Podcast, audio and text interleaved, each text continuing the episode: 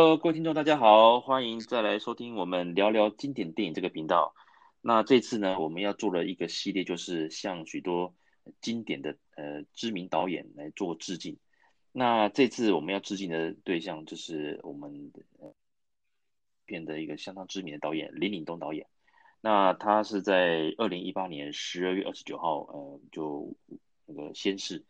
那提起林岭东，林岭东导演，他的作品呢，基本上产量来讲的话，并不是那么的多。可是呢，他留下经典却是大家耳熟能详的。那提到这边的话，那我们这边会针对林岭东导演他的一个生平，还有他的一些个人的一些导演风格，还有作品重要的作品来做一些介绍。那今天呢，我们一样是邀请了 Louis 来跟我们一起来讨论林岭东导演。他的对他的一些影响，以及他个人对于林岭东导演作品的一些想法，然后我们来欢迎路易斯。Hello，大家好，我是各位听众，大家好，我是路易斯。哎，感谢胜哥再次邀请我来，就是聊一下林岭东导演。嗯，对我们年轻一辈，也我也是一九八零年代后生的嘛，那也是会有一些看林岭东导演的戏，也是有一些感触。那今天很高兴来跟胜哥一起分享。OK，好，谢谢路易斯的一个介绍了。那他刚好提到了，林岭东导演，他虽然在两千年之后的一个作品产量比较少，可是他在一九八八零的后期啊，哇，有许多经典作品。这在我们第一集的一个香港电影的黄金年代，我们有提到林岭东导演的一个部分。那讲到这边呢，林岭东导演的话，他基本上他是在一九五五年出生的。那他本身是导演王天林的门生，王天林相信许多朋友可能听到名字还想不起来。那王天林导演他自己就是那个王晶导演的父亲。那他自己本身在比较退出导演那个导演这一块的时候，他就常常去客串他的那个他徒子徒孙的电影嘛，包括杜琪峰的电影，像黑社会那个胖胖的那个胖叔，还有对对对啊，像利姑利姑新年财之类的，那个王天林他都有客串。那他本身呢，带出了许多的徒子徒孙，也都是以动作片还有那种就是角色之间的那种刻画为主啊出名。那林岭东导演呢，他基本上他是在整个一开始他是在他生于香港嘛，那他本身在七三年七四年的时候呢，七三年他有在进入了无线电视的那个演员训练班，那之后呢，在七四年担任一些制片嘛，助理制片，那七六年担任了编导。那这边是当然是针对维基百科部分做一个说明啊。那八二年之后，他后来呃，他有去移民加拿大，所以在当地有修读一些电影课程。那八二年回到香港之后，他的首部作品就是谭咏麟主演的《阴阳错》。那这边当然历史比较悠久了，所以我们就不用不用特别的，没有没有特别的去去去说明。那让他整个大成名的部分呢、啊，这是什么呢？来，呃，路易斯，你提到那个林岭东导演的作品，你的印象中是哪一部片让你最有印象？如果要说林岭东导演的作品的话，其实早期我们在看电视台，那是当然，现在我们是回去找一些资料才发现啊，他最有名的就是《风云三部曲》。那是是是，本来我是不知道。比如说，呃，《监狱风云》《学校风云》，那个是林岭东导演导的，也是查了之后才发现。那对我来讲，最有印象的应该还是以台湾来讲，电影台最常播的应该还是《监狱风云》嗯，监狱没错没错，应该是还是最大宗的。相相较于呃《龙虎》，《龙虎》是他让林岭东导演拿到香港电影金像奖最佳导演的片。那反而《龙虎风云》，我在台湾是。台湾的电视台比较少看到，学校风云就有播，但是没有像监狱风云这么长重播这样。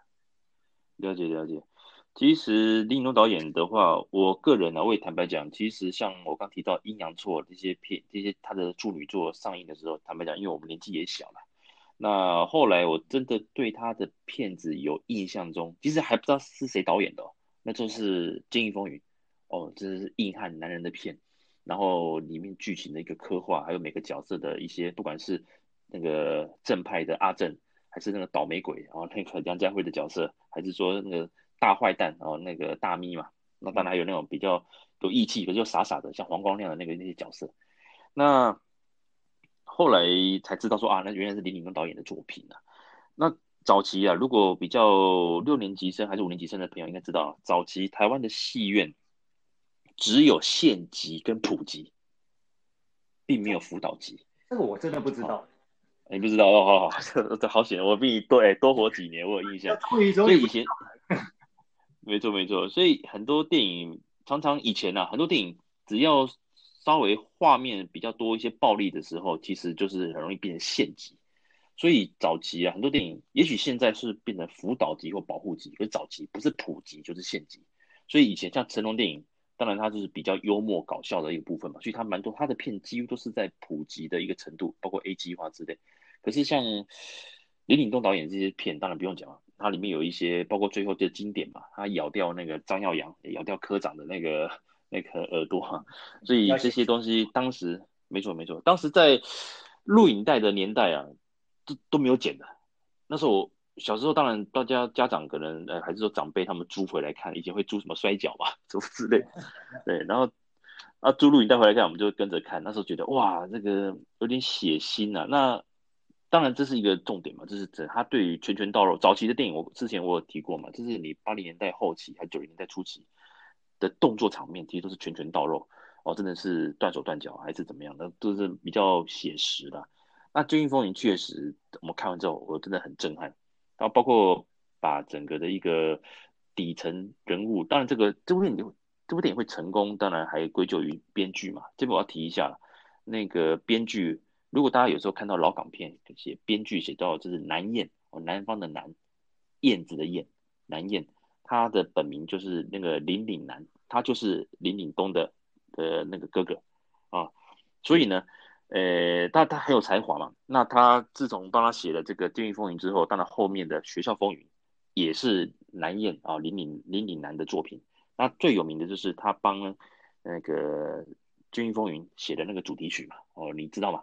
对，我知道歌名，歌名我不知道，但是只要唱唱第一句、第二句，应该就知道了。啊，是是。多少有人长存这首吧？啊，是是是是，这个是友谊之光啊。包括虽然过了将近，应该超过三十年了，那蛮多，相信现在很多香港的朋友，可能在学校的毕业典礼也是会唱这首歌的。嗯嗯，啊。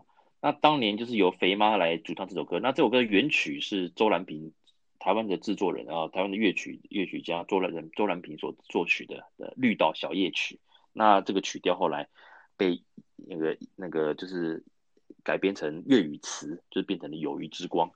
那当然啊，这个就扯太远哈。那当然，就是这个很多的经典都在这个《监狱风云》里面出现。那讲到它著名的，就是所谓的。风云三部曲嘛，那大家可能常听到。其实最有名的话，以年时以发行时间来讲的话，当然就是所谓的八七年的《龙虎风云》，那到时候非常卖座，而且相当经典。所以同年同一年，马上《监狱风云》就出现了。那八八年就是所谓的《学校风云》。那这三部呢，都是所谓的非常社会写实片呐。那剧本相当坚强，那一样就是。呃，把很多底层人物的无奈，哦，无奈都写出来。那学校风云这边也有一些，当然一些影响到，就是说黑社会进入校园了。那这一块的话，其实早期啦，早期早期，不管是台湾还是香港，其实台湾比较严格啦。台湾其实对于很多题材还是比较敏感，特别是你说黑社会到学校公然的去招小弟什么样之类，然后。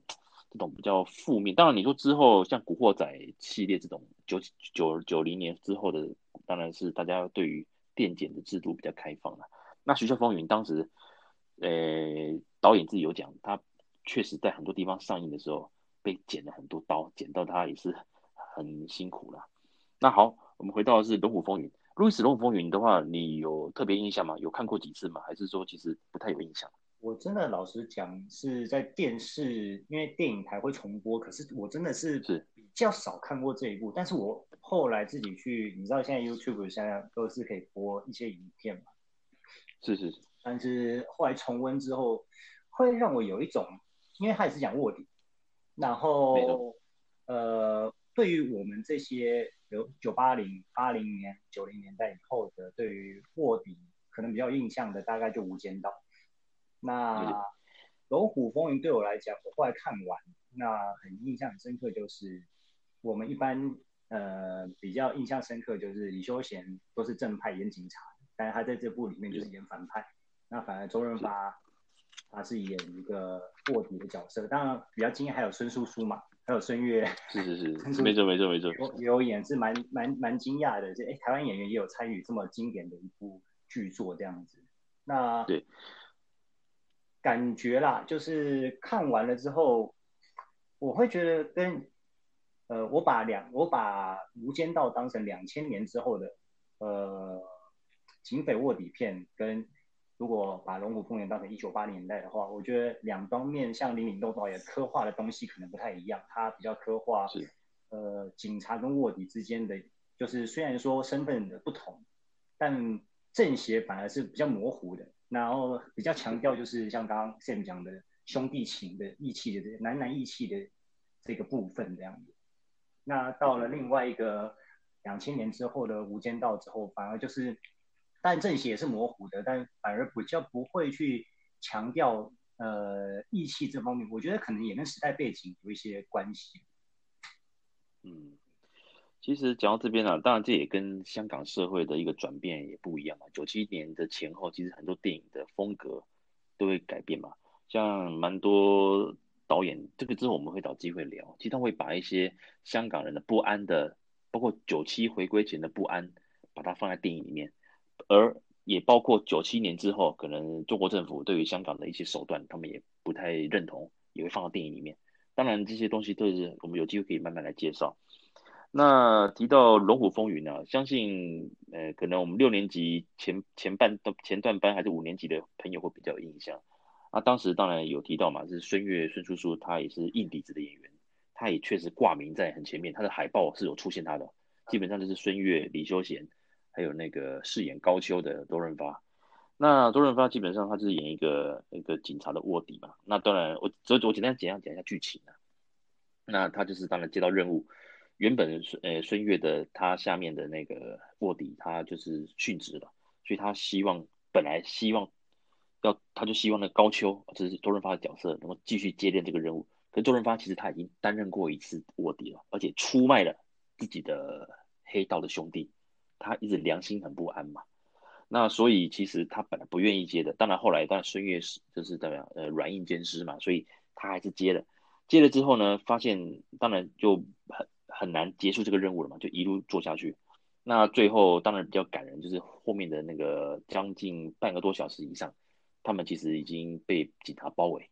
那当下就是怎么讲，就回到就是传统了，就是警队上司希望赶快把这个事情解决掉。谁管你一面是什么自己人还不自己人？他们就是一昧的，就是想要把这个事情给他解决掉。那当然，孙越要一样要保护自己的手下嘛。所以这个最后的这个铺陈其实是相当精彩的。那这边的这一段的这个整个的节奏感，其实是可以后面很多电影都会套用到这种节奏。我讲第一个警匪片怎么样？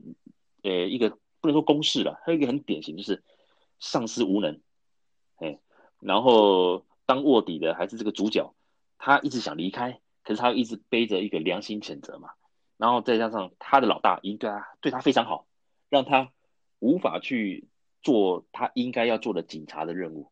那这个元这些元素，《龙虎风云》算是这种片的一个，不能说比不能说是第一部，可是相当的成功。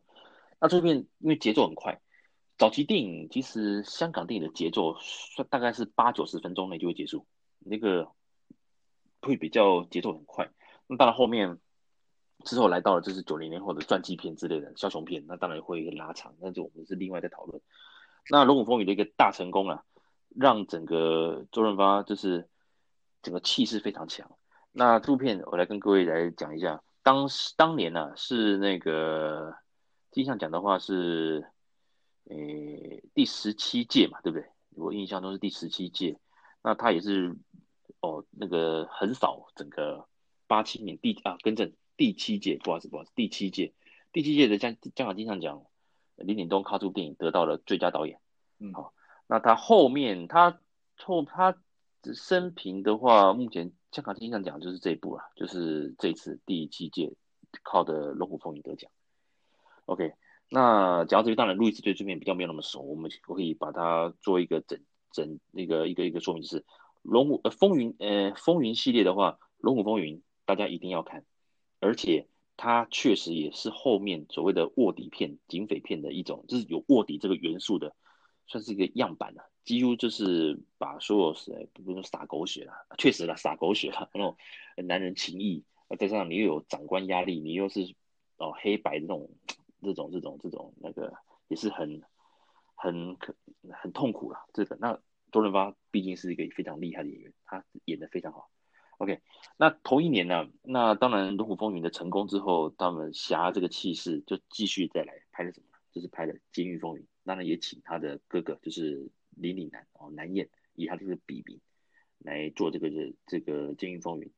那基本上这部电影的话，因为成本也没有那么高，可是它的一个格局啊，就是一个不能说做冤狱啦，因为梁家辉算误杀嘛，误杀他老婆，对不对？我印象中，对，就是不小心啊，跟正，对，他是误杀，然后周润发是阿正是误杀他老婆嘛，对，好，所以这两个也是那个。怎么讲也算是一个呃，哎，对，那个那个同病相怜的。那当然，那梁家辉他比较之前嘛，哦，所以一一进去监狱的时候，就是比如说被老鸟欺负，一些潜规则他不熟，他也没有黑道黑道背景，所以后来周润发当时一路照顾他。那可是呢，其实周润发本身他第一个他自己有他的儿子嘛，他一直一直很想要跟他儿子有一些那个，他毕竟怎么讲，就是回到传统男人的一个。你看他看似坚强，可是其实家还是那个小孩是他的那个能够生存下来的一个依靠。那这部电影，路易斯算是接触林岭东电影的第一次看，就是这部作品嘛？对，如果是林岭东印象中的话，林岭东导演的第一部作品的话，就是《监狱风云》。然后我相信所有看过港片的呃观众，不管是呃像宪哥，或者是像我这个年龄层，或者是更年轻的，你只要讲监狱片。你一定是讲《监狱风雨》，你不会想到其他的片。那个片带我们，没错没错，它算是一个监狱片的标标杆了吧？对，就是对。呃，但周润发发哥的角色就是一个，他好像也在里面没有社团背景嘛，但是他就是可以左右逢源，他就是一个很会去两边把闹的一个，就是其实他就是写很多现实社会的一个缩影吧。那梁家辉当然是。他的心路历程就是一个本来很正正当当、很懵懂无知的年轻人，然后正义凛然，然后到最后一直被欺负，最后他也知道怎么样在监狱这个社会中存活下来。这样，他比较印象深刻，当然就是像刚刚宪哥讲的，我觉得印象最深刻的，比如像反而是反派，像大咪，对，没错，就是张耀扬。对，张耀扬刚还忘记讲《风云三部曲》，张耀扬。像刚刚第一部《龙虎风云》，张耀扬是演，我记得就是那个很机车的孙叔叔的上司嘛。哎，是好，对对对，是好人角色哦，但是演的跟坏人一样。对，他是比急于急于邀功啦，也不算是特别坏，他也不算是极坏，但是他就是很多社会也是这样有这样的人啊，对吧？对，基本上张耀扬这个之后，我们也呃，这个之后我会开一个系列了，就是。专门演反派的系列，包括很帅的反派跟很坏的反派哦之类，这个我们做介绍。对对。那提到张耀扬，其实他整个知名度最高的、比较年轻的朋友，一定是讲《古惑仔》的那个乌鸦嘛，对对不对？对，年轻的朋友。如果这以，对对对，年轻的朋友应该是这样。那其实对我们来讲的话，我真的认识张耀扬是在《监狱风云》，他演科长嘛。戒护科科，戒护科科长叫什么名字？他不是杀手熊，是不是？还是杀手熊？好像是哇，这个有点，好像是大逃犯，是徐锦江那个角色，我已经忘记他。嗯，但是他就糟糕，这个有点忘记。但是他就是一个印象让人家很深刻的反派。对，是。那这个有机会我们再做个补充嘛。那基本上张耀扬在那个时候，因为他整个一个外形啊，还有他里面的演技，其实。这个我之前有讲过嘛，有时候演反派还比演主角还好发挥，对不对？你的印象？因为他的嗯表演程度比较可以更广一点，因为当然也是要看角色，但是我觉得张耀扬给我们这一代年轻人的感受就是他他演反派是很很坏，但是也很讨厌，但是你不知道他又是很有魅力的那一种。没错没错，这个就跟何家驹他们有点不一样，还是像陈奎安，这个又是不一样的那种演法。就是坏到底，然后你会非常讨厌他的那种，就不太一样。对啊，不过不过黄光亮倒也是可以演可爱的坏人啊。他虽然有演过很坏的坏人，可是他也有演过很可爱的坏人。这个有机会我们再做个说明。那黄那这部电影在这个《监狱风云》里面也是演一个很有义气的大哥嘛，他也不算完全坏人。对，一开始是有想是有欺负一下那个梁家辉，可是到最后其实到最后发现他是好人，啊、还是在哎，大家就混在一起，甚至还帮他大家一起来绝食嘛。对对对。最后让他走的时候，他说：“哎，以后不要再监狱，就不要再回头看，饭要吃干净这样。”对对对，没错。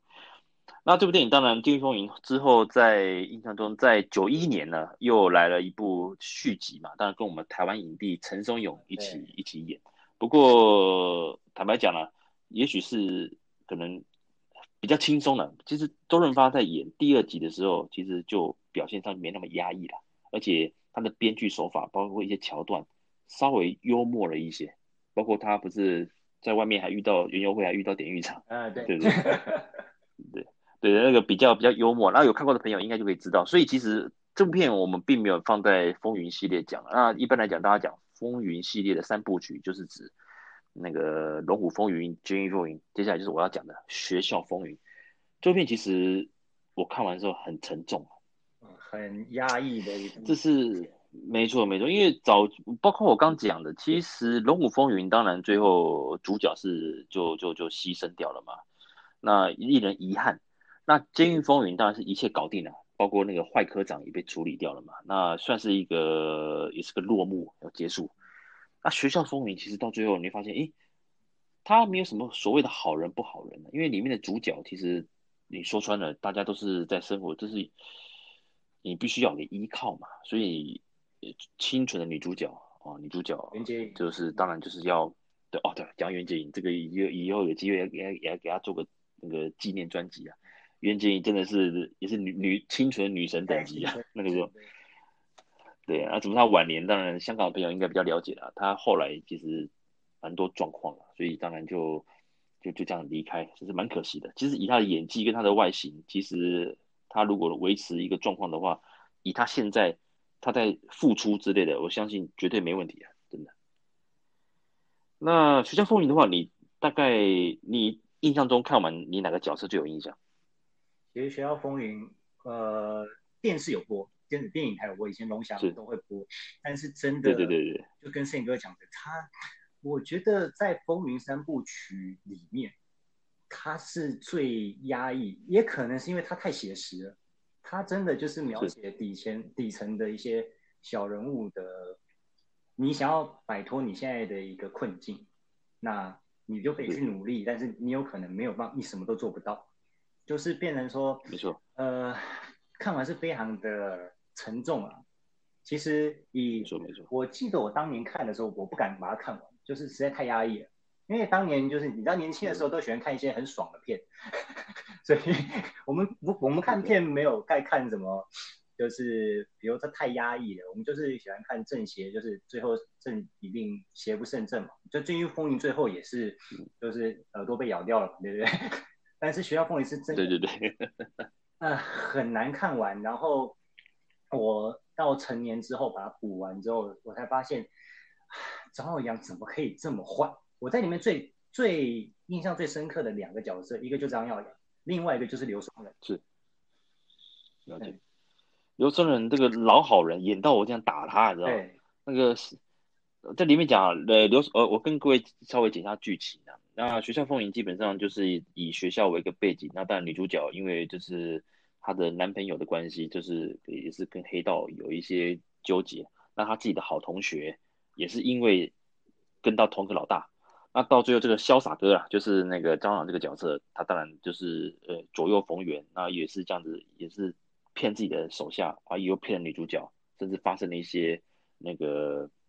不好的一些关系啦，一些性关系啦，所以造成他自己的，你知道，在黑道里面上二嫂 是是大忌嘛，所以所以他的男朋友当然就拿刀要去砍那个潇洒哥。那这是一个比较简单的讲法。整部片来讲的话，就是以学校的一个黑道入侵，然后培养小弟嘛，然后收保护费。那可是你拉到了外面社会，女主角的爸爸其实本身就是曾经也混过嘛，所以他又找了其他大哥来压潇洒哥。可是基本上，潇洒哥当时当红的嘛，他根本不管，他怎么疯了嘛，就是知道年轻气盛。其实其实后来把他处理掉的是那个林正英演的警察。嗯，对对对对，英哥英叔。对英叔。那这部电影的话，为什么会觉得很沉重呢？第一个，呃，这部片因当时不晓得，后来我才知道，这部片其实被删减了很多部分，所以其实很多人物的细节。没有那么的交代到了，这个是比较可惜。就是比如说，嗯，比如说那个每个角色都有一些铺陈嘛。那因为只是，可是也因为他剪接的被剪了很多，其实其实他是曲怎么样最重要、最洒狗血的那几段。嗯、那让我印象最深刻，我真的看起来很沉重，就是那个他们警察不是去那个舞厅逮人嘛？啊，那后来那小弟不是傻傻的小弟。自以为好像可以帮老大处理，就不是搭抢枪，对对不对？然后最后就是林正英他们就开开枪嘛。那只不过他那个那是黄光亮演黄光亮演的那个角色，不是演那那个警察，也是被砍的乱七八糟，差点被挂掉。有没有印象？我有印象。对对对对对对。那这一段让我觉得，哎，然后当然后面他们一路就追到学校嘛，所以那我会觉得这段我印象深刻，因为这个砍人的那些画面其实都还蛮血腥的。那讲到这边的时候，你会发现说。怎么讲？那个刘松文的角色，他是很正派的，而且是极度的，不能说他傻了，我觉得他就是相信人是可以改的，人性本善这种感觉了。可是坦白讲，他做了很多努力，没有到最后，对，到最后你看他，我去就是人只要被触碰到一个底线，比如说我讲的是女主角，她的男，她她被她的老大欺负了嘛，啊，当然她的男朋友听到。是管你老大还是皇帝，就是要拿刀就就去砍。嗯、所以《学校风云》它其实是一个，我觉得是一个很现实的人性的缩影啊。因为像《龙虎风云》，它毕竟是一个警匪片，那还有它要带点侠义的浪漫，所以呢，坏人没那么坏，对，好人也没那么好。对，对对对。那对那那个《监狱风云》当然不用讲了，就是一。大家会坐牢，一定有他的苦衷嘛。嗯、那这些人，这当然就是在里面，从一开始的互相欺负嘛，然后分帮派欺负，到最后，哎，变变得好朋友，一起对抗，对抗那个街副科长。那这段又是怎么讲？比较男人的一个电影。那提到这个《学校风云》，他是少，他是算是一路过来女性的角色比较多的，就是袁洁莹这个角色，她等于是穿，就是等等于这。整个电影它都是穿这个穿针引线的，所以其实她这个是很关键的，包括她的性情转变吧。她本来是个很纯洁的小女生，可是因为的这些一连串的事情，让他整个大转变。包括他最后，其实我印象深刻就是，她好姐妹，她被她老大欺负的时候，她的男朋友其实还不知道嘛。后来她不是最后跟他讲说，你老大上了我什么什么什么。哦，在讲完之后呢，我们可以发现。一个小女生呢，就整个好像就变成一个一个女人，而且她知道她必须要靠这个男人的力量去解决掉，帮她去处理掉这些事情。所以这个就是怎么讲？回到现实面嘛，就是有关系就是没关系嘛，啊，没关系就会变成有关系了。所以其实看完之后，以前其实念书没有那么懂，可是后来才知道啊，原来林岭东导演他想讲的一些事情啊。那讲到这边的话，其实《风云三部曲》原则上就是。我刚提到的嘛，呃，《龙虎风云》《监狱风云》第一集啊，第二集其实我刚讲，大家可以当做是很轻松的一个接续作品去看。那基本上跟第一集除了阿正是就是周周润发的角色是连贯之外，其实都还好，可以你可以视为独立剧情。只不过他后面放个小花絮嘛，他不是把那个徐锦江那个眼眼睛戳戳 掉之后，后来最后一段张耀扬又回来，他又回来了，这是一个他就吓到了，对对对。那有人说，如果再拍第三集，他可以收集一个人的脸，因为你可以，呃，眼睛嘛，然后再加耳朵嘛，这样子。耳朵，下次可能是鼻子这样子哦。因为这样子，也许他不敢拍了哦，太太太恐怖了，太恐怖了。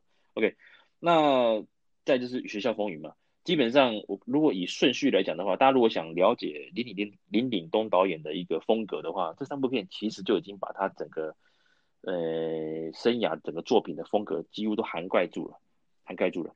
那所以呢，呃，我建议这三部电影，如果想更了解林岭东导演的话，一定要把这三部片好好的看一次。那提到这个，他后来其实也有去好莱坞发展嘛，那时候这但我们是在提。有部片其实还蛮蛮猛的啦，蛮猛的，就是《侠盗高飞》，你你有听过吗？九二年是周润发的嘛？他演高飞嘛？对，周润发还有黄秋生嘛？哎，对对对，任达华，嗯，没错没错。那那个时候这部电影其实我第一次看的时候，我觉得我坦白讲了，我觉得看不懂，好乱。那我都觉得我的，因为它里面的场景蛮多都是在那个黑暗的，比如说舞厅还是在夜晚，所以那时候再加上可能以前的电影，我可能看录影带还是看第四台，画质没那么好。那我一直觉得这部片我看的蛮辛苦的，这是代表就是说没有让我想要一次把它看完。那后来过了几年之后，哎，有时间了，我就好好的把它看完，发现这算是一个神作品啊，《侠盗高飞》。那你那时候看的时候，你有什么想法呢？你的一个感想呢？我的感想跟 Sam 哥第一一开始有点像，就是如果你不告诉我这是林敏东导演导的话，我还真不知道，因为风格差很多。就是它是一个，这部电影一开始有很多爆破嘛，然后枪战，大概五分钟就一个吧，对，就很很密集一样。对，对，对。然后，嗯，一开始不太。明太清楚明白，就是呃，他想要表达什么样子的东西，因为像《风云三部曲》它就是非常明明确的东西了。对，那像《侠盗高飞》的话，是到后来看才慢慢有有不断有一些有一些新的体悟这样子。不过一开始看就是跟仙客一样，就真的有点乱，很华丽啊，动作啊，不管是呃动作场景都很华丽，但是。不太清楚林允东导演想要呃、告诉我们什么东西这样。其实这部片哦，我觉得可以归纳归类成一种，就是其实男人哦，很多导演毕生都想拍一部武侠片。武侠片，那我觉得《侠盗高飞》可以当做是一个时时装版的现代版的武侠片。那我刚刚跟各位简单讲一下，就是呃那个主角是高飞，他就是周润发来饰演。他本身是个神枪手嘛，那他都一直都是在泰国曼谷在那边生活。然后他的好朋友是黄秋生，沈四演的，待会我会提到，这我这王八蛋演演超好，就是演太好了。哦，那他的朋友就是因为沈四他就欠了高利贷嘛，所以他不得不得不帮他，然后去犯了一些一个一个要去抢一批军火，就抢完军火之后，反而被那个另外老大是任达华他们出卖了。出卖之后，当然。他就被炸掉了嘛，大家以为他死了，所以高飞的女朋友当然就后来就跟了沈四，就是跟了黄秋生那个角色。那后来想不到沈四没有死，他后来出现了嘛，要他要报仇嘛。那当然黄秋生那个时候也已经跟他自己的老婆结婚，女朋友结婚，而且也跟了任达华。那我想讲的就是说，这片当然最后就是这三个人、这四个人的一个生，这是最后的一个厮杀嘛。那这里这片来讲的话，他想讲的故事其实很单纯，就是讲人性。谁的人性呢？一般人的人性是谁？就是沈四。为什么我刚讲黄秋生演的非常好？其实黄秋生他的演技，他影影帝等级的嘛。你要他去诠释这种什么杀人魔啦，还是搞笑的，还是像这种，呃，他也可以，他也可以演那个无间道的黄警司啊，对不对？那也可以演这种沈四这种小苏大。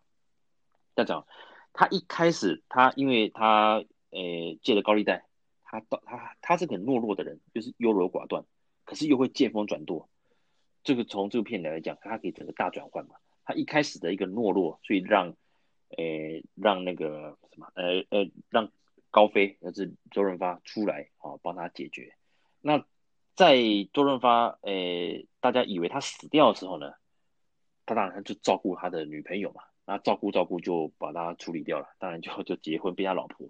那就是人性嘛。那当然，这个当然来讲没关系，你照顾他遗孀啊什么那个没关系。可是他也却也跟你等于就是任达华设局杀了你的好朋友，可是你确实后来又跟任达华他们做一些那个勾当嘛，所以呢，又回到一个就是当周润发出来的时候，你要你要选边站嘛，你到底要选任达华，还是你要选择回到你的好朋友这边？可是你回不去你好朋友那边啊，因为你娶了他老婆，很多事情哦，诶、呃，在情感上，你扯到这个所谓女人这一块的时候，其实人性啊，包括男人的尊严，真的会造成很大的一个影响。那最后沈氏，当然这个角色，我们是觉得说看完之后，觉得他是一个非常非常让我有印象的，而且当然不用讲，他演得非常好，而演得很猥琐，很很很很很猥亵哈。那里面还有两位两位配角了，那其中有一个就是那个，呃，你还有印象吗？那个演那个疯那疯疯的那个啊，福玉金啊，女生吗？福玉金，对对对对对，那个刘英嘛，她演刘英嘛，哎，外号叫刘英，对，然后跟各位讲一下，那里面任达华的那个外号叫判官，那另外一个就是叫狂人啊，狂人的女朋友叫刘英，刘英她连她只要是男人，她都可以跟他在一起，所以。对，他是戏份不多，可是其实还蛮精彩的。所以我跟各位讲，如果今天想要看一些比较视觉上冲击的一个电影的话，那包括像那种武侠片感觉，就是你把它当成是武侠片的话，你会觉得《侠盗高飞》是个蛮起承转合很明确的一个那个，它称不上英雄片了，它就是一个人性的写实片。当然最后高飞就离开了嘛，可是坦白讲，他到底有追求什么？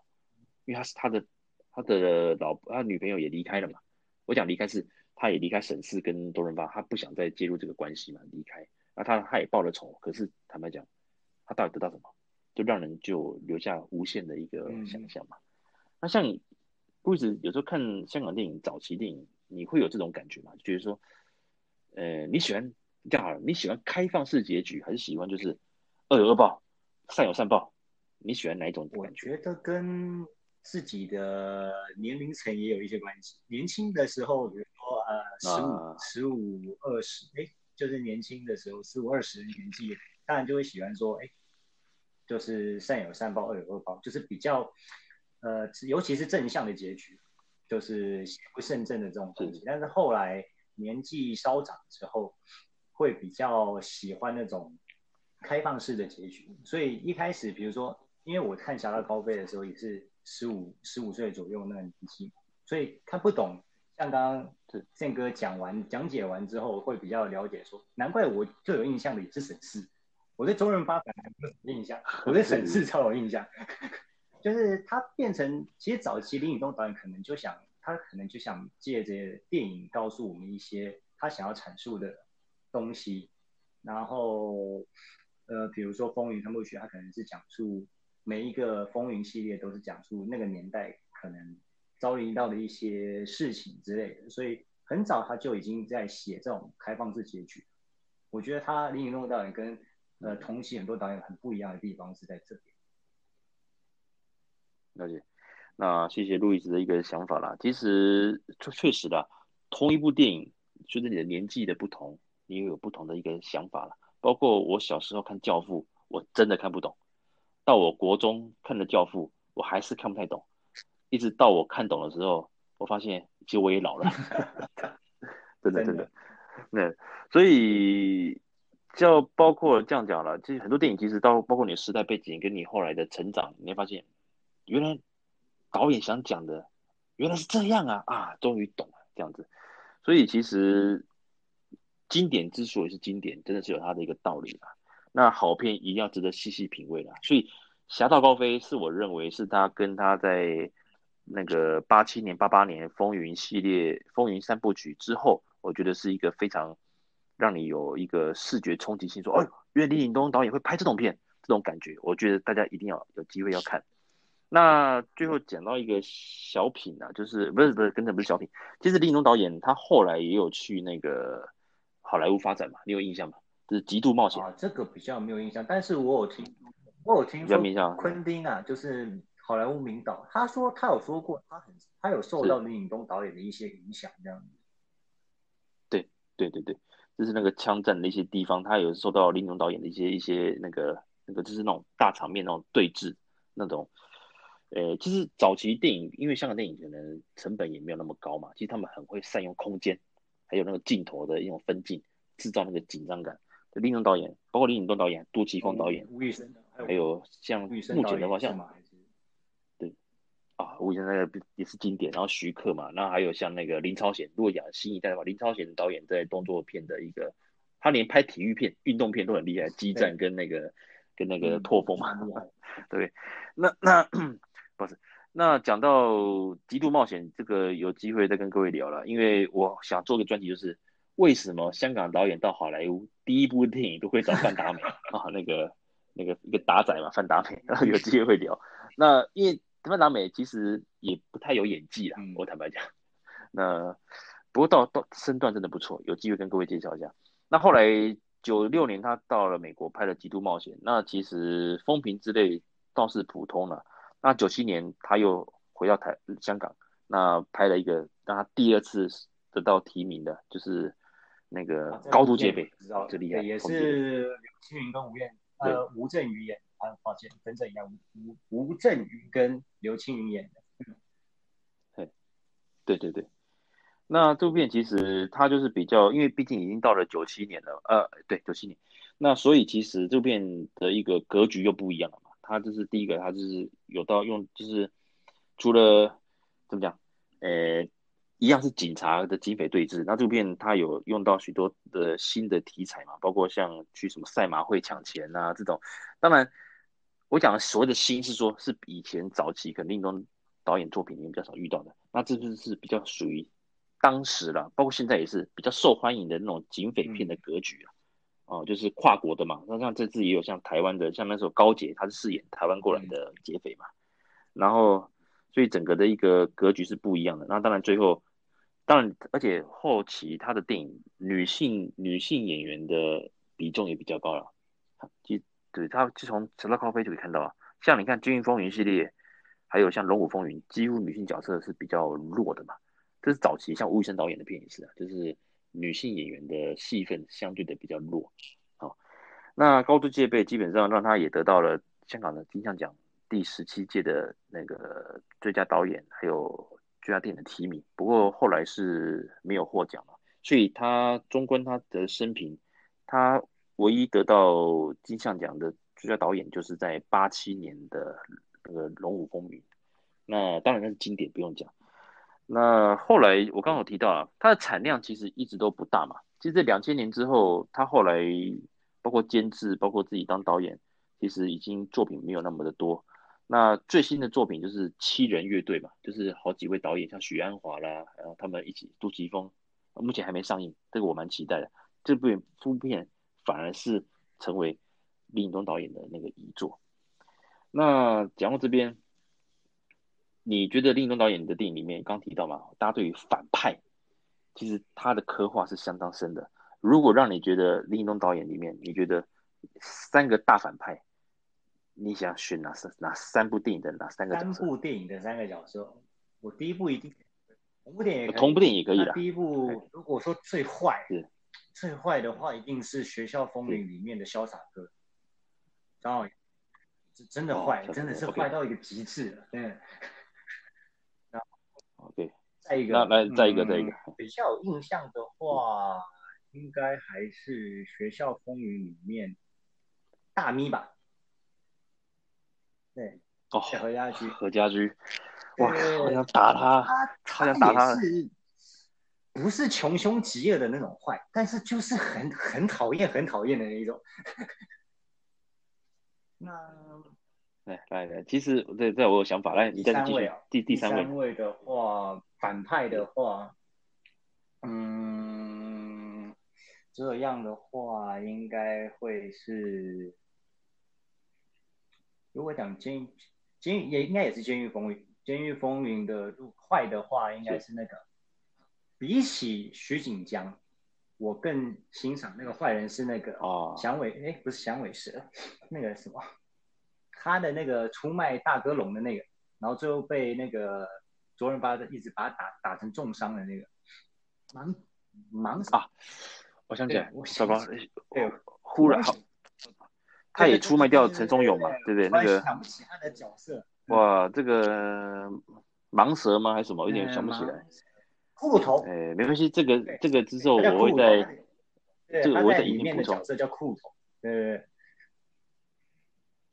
哦，了解这个部分，我会在我们影片说明，我会再做一个补充。OK，那你刚讲到的，其实，诶，我们有一样啊，就是那个大咪那个角色，其实我觉得最坏的，我个人觉得最坏，当然就是潇洒哥嘛，不用讲，真的是坏到极点，坏坏到骨子里啊。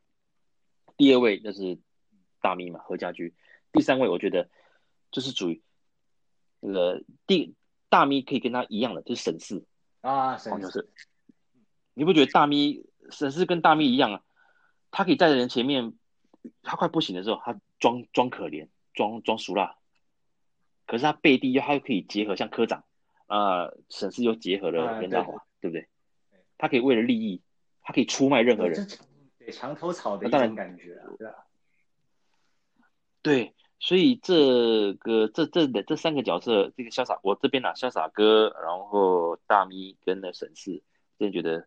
非常的讨厌。那有兴趣的朋友，其实我们刚跟我刚跟路易斯聊这个，就是说，如果大家有机会，其实如果大家看电影，其实我们看久了嘛，我们看到你看都都三四十岁了，那我们看电影其实会从包括配角，还有包括一些反派啊，我们都会去做不一样的一个思考了。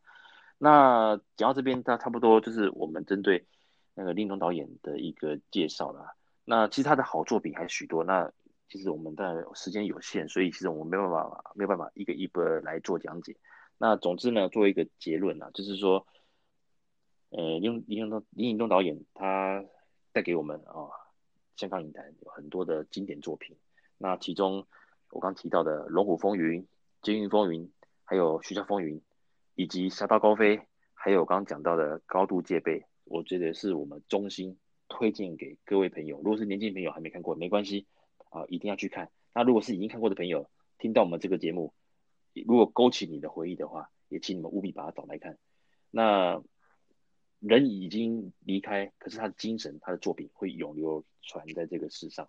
然后今天呢，谢谢路易斯来就接受我这个访谈。那未来还有很多系列，包括恶人系列，还有女神系列嘛，我还记得。所以，诶，有机会的话，我们也会再做更多的一个合作了。那今天谢谢路易斯来参加这个访谈，感谢各位的收听，我们下次见喽，拜拜。